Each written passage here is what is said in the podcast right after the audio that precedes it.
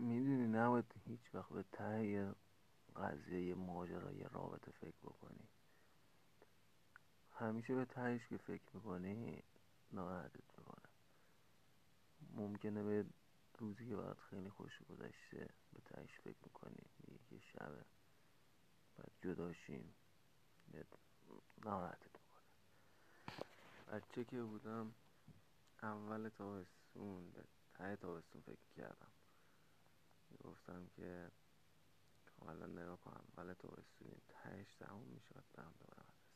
کل تابستونم غمگین بودم، همش روزا رو میشمردم که تابستون داره تمام میشه و فلان، بعد هیچ لذتی نمیبردم ازش. خیلی از رابطه هم همینه، خیلی از کارهایی که میکنیم همینه. میری تفریح، بعد همش به فکرش اینه که باید برگردم خونه. برام که به تهش فکر میکنی ناراحتت میکنه.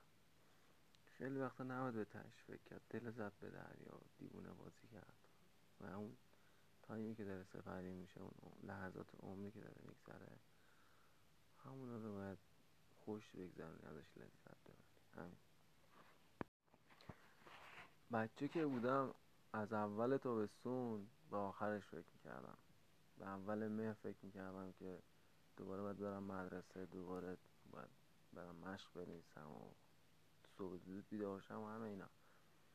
و این باعث میشد که از کل تابستونم هیچ استفاده نمی کردم، هیچ لذتی نمی بردم. هر روزی که میگذشت حساب میکردم انقدر روز دیگه دارم و امروز گذشته. خیلی از ما هم تو رابطه هامون هم اینجوریم، از اولش که وارد میشیم به آخرش فکر میکنیم. اگه نرسیم چی؟ اگه نشه چی؟ اگه موفق نشیم چی؟ و این باعث میشه که تهش هم نمیرسیم، تهش هم همه چی تموم میشه.